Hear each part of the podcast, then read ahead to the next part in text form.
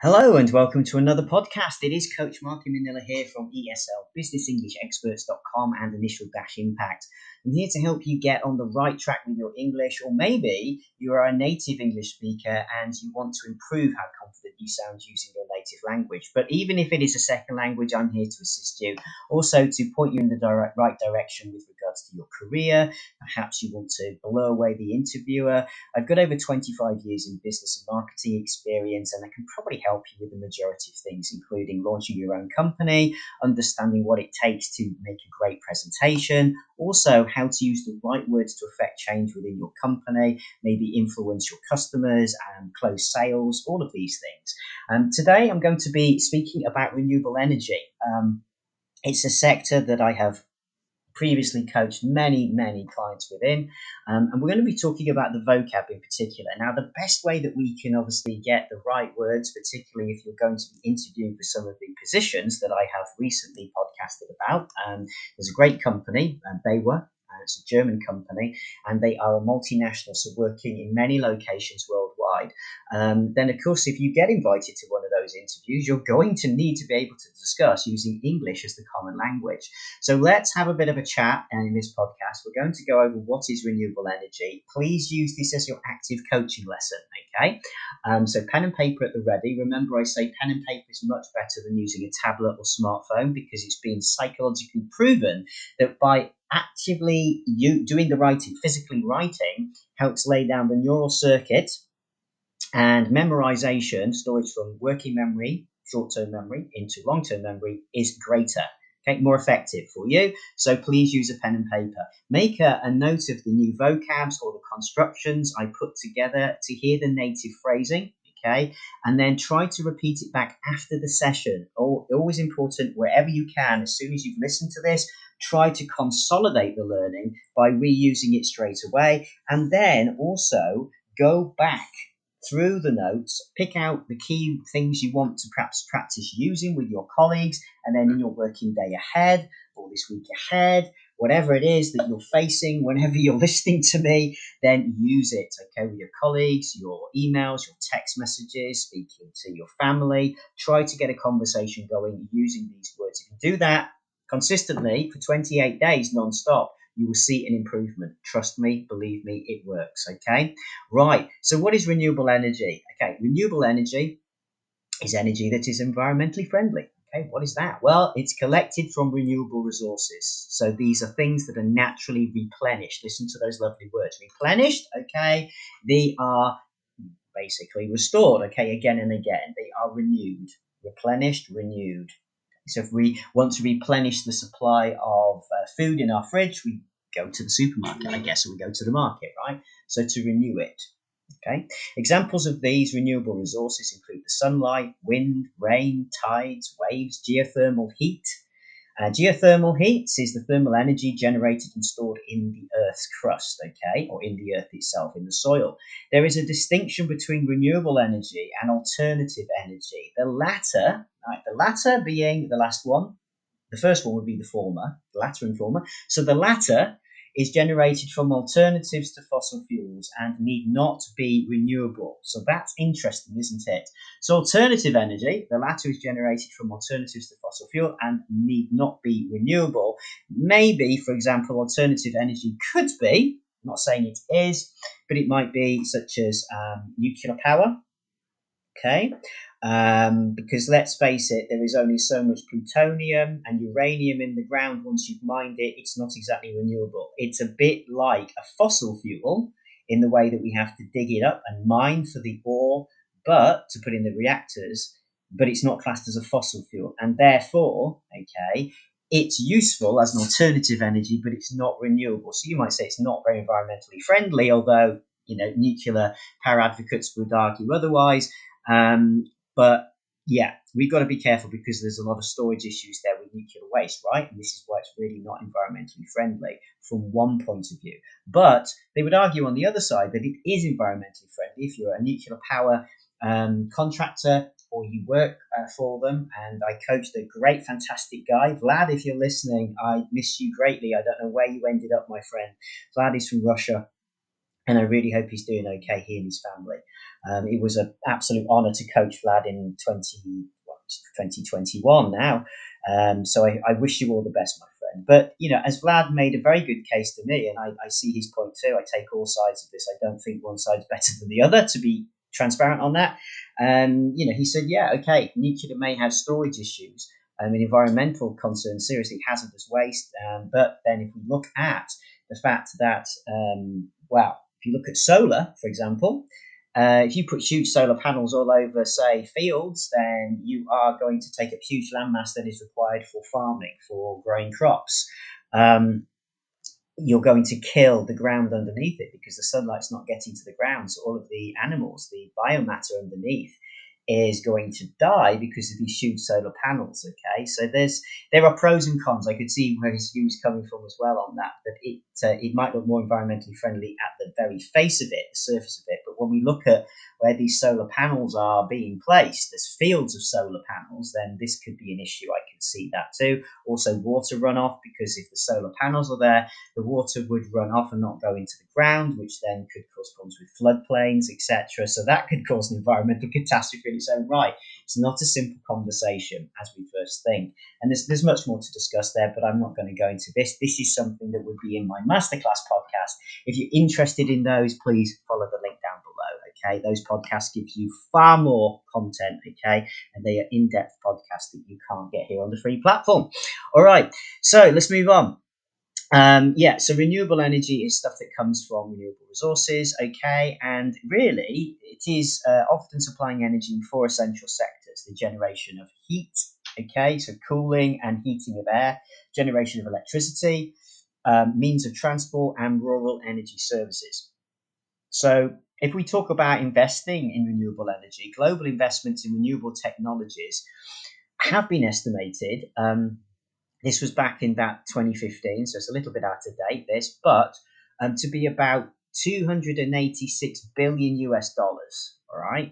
And it's the main countries we would think of. The big companies like China and the United States invest heavily in wind, hydro, solar, and biofuels. Globally, they're estimated at the moment seven point seven million jobs and increasing uh, associated with renewable energy industry. The solar photovoltaics are the largest renewable employer at the moment. Okay, and as of twenty fifteen, worldwide, more than half of all new electrical capacity uh, that has been carried out is renewable. Okay, the benefits of renewable energy, let's talk about that. So there are many benefits to using renewables. Um, of course, firstly, first and foremost, listen to those words, first and foremost, um, naturally replenished energy resources are located over wide and expansive geographical regions. That is in contrast to non-renewable resources, which clearly are only in a limited number of countries. So, for example, take the U K. Rather controversially, just uh, recently, it's been announced that they're going to, um, right, we're going to open a, a, another mine. We're going to, it's ridiculous, in a way, in Cumbria. Okay, it's been given the green light by the U K government to mine coal again in the U K. Now, in one way, I can see it's a great boost for the economic situation, local jobs for local people. Finally, we're not importing things um, from coal from overseas as we did under Margaret Thatcher's policies that I remember as a young child, the huge miners' strikes and just chaos, and people lost their jobs up and down the U K. It was just, it, it literally ghosted some, some towns and, and areas, particularly in the north uh, of England. And, um, you know, my father, he was involved in the mining industry, and um, it had a significant impact um, on his particular work and what he was doing. And it changed everything. It really did. So in one way, bringing mining back onshore um, in the U K, which clearly, let's face it, it has to do, because, of course, now we've got a big problem after being in Brexit. Um, the cost, I bet, of importing some of our coal, if we're talking certainly from, say, Europe, or, you know, the, it's just ridiculous, right? Um, we didn't think about these things, which is another rant of mine about Brexit, but that's, again, another conversation. So, you know, when we look at that, these types of resources like coal only exist in certain limited number of countries. Um, plutonium, uranium, for, as we mentioned earlier, for nuclear reactors, okay? Whereas renewables are available like twenty-four seven, aren't they? You know, usually you've got sunlight anywhere you are in the world. So that's one. That's where it's the biggest one. Uh, tidal power, depending on where you're located. If you're lucky to have a shoreline or coastline. Wind, clearly, if you're in a windy location, that's great. If you're not, not so good. All right. Um, so really, when we think about it, um, these um, rapid deployments of renewable energies and the energy efficiency means significant energy security, because that is the next kind of battle, or the current battle. You could say there'll be a war over that. And there possibly is, isn't there? Let's face it, look at Russia-Ukraine war, what, what that's meaning to energy security of the world. Um, so in a way, it's going to increase your energy security. Uh, climate change mitigation. What is mitigation? It reduces it. It kind of reduces it or offsets it. It doesn't stop it, but it helps lessen it. And of course, economic benefits, such as bringing jobs um, to local areas that might have been impoverished. Impoverished, it's a lovely word. It just means like, you know, very poor, um, not as rich as other areas or regions of that country. Now, the results of a recent review of literature decided or agreed that um, as greenhouse gas emitters, these are countries belching out, listen to that, belching out, okay, all this greenhouse gas, right, this carbon dioxide and, and monoxide and power, you know, other toxic substances too, as they begin to be held liable for the damages resulting from these emissions, okay, and leading to increasing climate change. Because, personally speaking, I don't think that we can say climate change has always existed. Uh, the world has always gone through cyclical, there's that nice word, in a circle. Warming and cooling phases. If you look back, even before we had cars and all these pollutions from industries, the world went through this, the mini ice age and the big ice age, right? And then we've had the warming. So it happens because it's partly to do with solar activity as well, coming towards our planet from outside of our particular um, planet. But the point is this, I believe that we have aggravated it further. That's where I agree that there is, there are both sides to this conversation. Climate change does exist, absolutely. And it is being, um, but this is a natural phenomenon in one way. However, this is just my personal point of view. Everyone's entitled to disagree or correct this if they want. I have no problem with that. Um, but in addition to that, I do believe that now what we are doing in the world is just increasing this and aggravating it further, okay? So it is having an influence. So if we think about it, as people are being held responsible for increasing the climate change rate, okay, then a high value for liability mitigation would provide powerful incentives, listen to these words, for deployment of renewable energy technologies. So what I mean by that is, um, if you think about it, high value, what does this mean? Let's just break this very wordy sentence down. There's lots of high vocab here. So greenhouse gas emitters, as they begin to be held liable, so held responsible, liable, you're liable for it, you're responsible, okay, legally, for damages, okay, for harm resulting from greenhouse gas emissions, so coming from how much your factory's belching out, okay, or how much coal you're burning into the atmosphere, resulting in climate change. So if those gases are associated with climate change, you are liable for that. And it's then saying a high value for liability mitigation would provide powerful incentives. So a high value, so in other words, if you take these liability mitigation measures, so reduce it by putting in renewables or whatever, there's a high value. It's like, oh, that's really valuable to our company now, right? Okay, if we do that, it means we're not going to get fined as much for how much our factory belches out, right? That is a powerful incentive for the deployment. Deployment, that means putting into action. If we deploy it, we send it into battle. We deploy the troops, right? Okay. We place, we activate of renewable energy technology. So it's basically saying, in a nutshell, to put it in lower level English, it's saying, right, if your greenhouse gas emitter is your factory, okay, if those gases are responsible for climate change, then there's a very good reason for you, Sunshine, to put in these renewable energies ASAP. As soon as possible. It's a great acronym, right? Okay. And it's going to mean that you're not going to get fined. End of, right? That's a good incentive. That's a reason to do it because nobody wants to lose their money. Now, there are other undeniable advantages of the renewable energy, such as um, obviously it's more suited to some countries, okay, where energy is often crucial in human development. Okay. And in a way, I agree with the statement that's been made in the past many, many years ago um, by the United Nations that renewable energy does have the power to lift poorest nations to new levels of prosperity. Here in the Philippines, I believe it could do that. Um, I would say the Philippines isn't particularly poor, shall we say. It is, it is, it has poverty, yes, but it is very rich, actually, in natural resources, um, let alone then if we look at actually what is still not mined in the ground. Um, for whatever reason, the Philippines policy has been to not really utilize that as much, um, but it's surrounded by water, right? Um, wind we're not so great with, I would say, because it's very still here at times, although in certain areas I know there are wind turbines, so depends, but certainly tidal power and solar power, let's face it, we're so near the equator, solar is a just a no-brainer. Okay, that means it's obvious, right? Okay, so let's get on with it, Philippines. And that's why, of course, there are these opportunities with BayWa, et cetera. Okay, um, now, when we look at all of this, okay, um, it's important that this kind of imp- deployment is put in place with further electrification.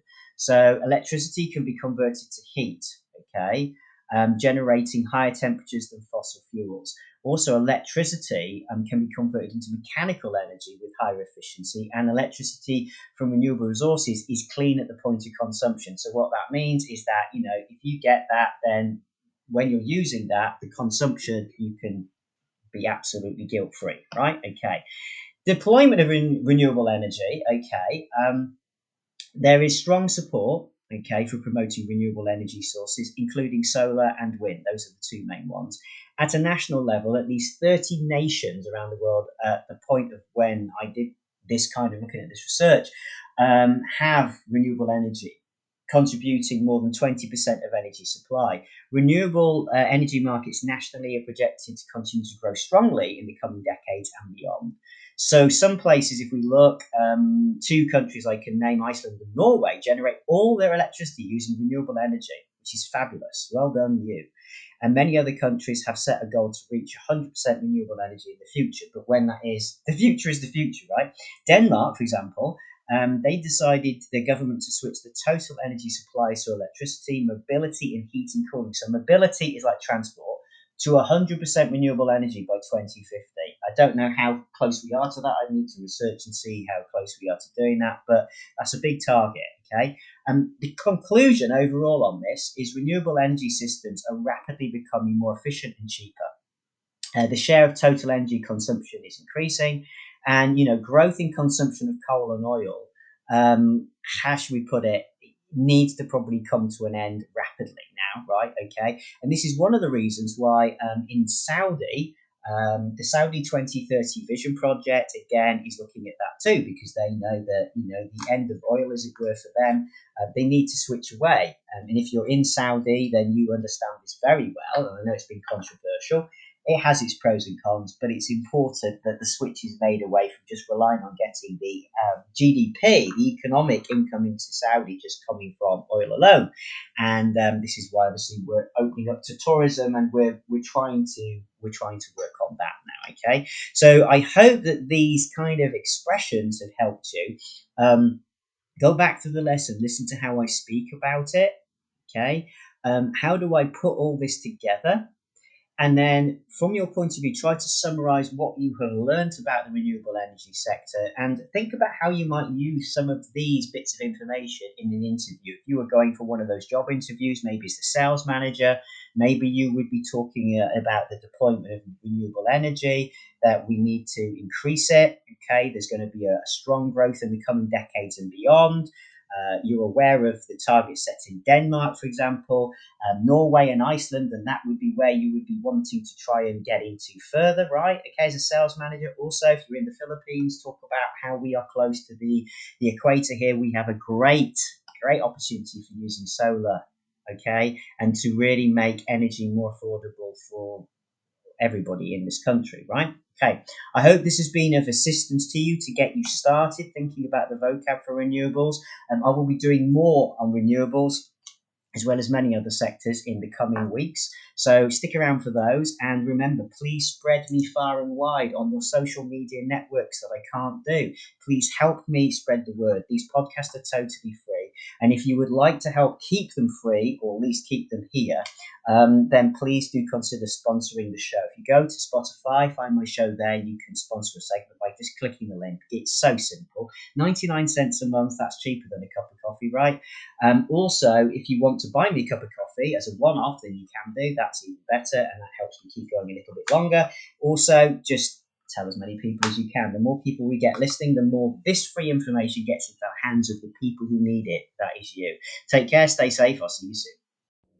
Thank you for listening to my podcast, and if you have enjoyed it, please feel free to sponsor a segment. If you're listening on Spotify, you can simply go to sponsor this podcast, and you will be able to sponsor me for as little as just ninety-nine cents a month, which is highly affordable and also gratefully appreciated. If you prefer to do something one-off, then you can just simply buy me a cup of coffee. Again, details are in the show notes below each program, and you can click there and pay securely via Stripe. And again, this enables me to continue providing these podcasts totally free of charge for you all here. So even if you can't afford high-level coaching, I'm sure that every now and again you might want to sponsor me to enable this podcast to keep running for as long as possible for you. Thank you in advance for everything you can do to help keep me keeping these going for you. And of course, you can just simply help me by spreading the word about the podcast. Put me on your social media. Everywhere that you go, tweet about me, blog about me, whatever you'd like to do about me, as long as it's beneficial and it's polite, okay? I welcome all of that, but please just circulate the information far and wide. Our job here in the Coach Mark Manila family is to get this information into the hands of the people like you who really need this and deserve to get this at a really free price. Take care. I'll see you soon.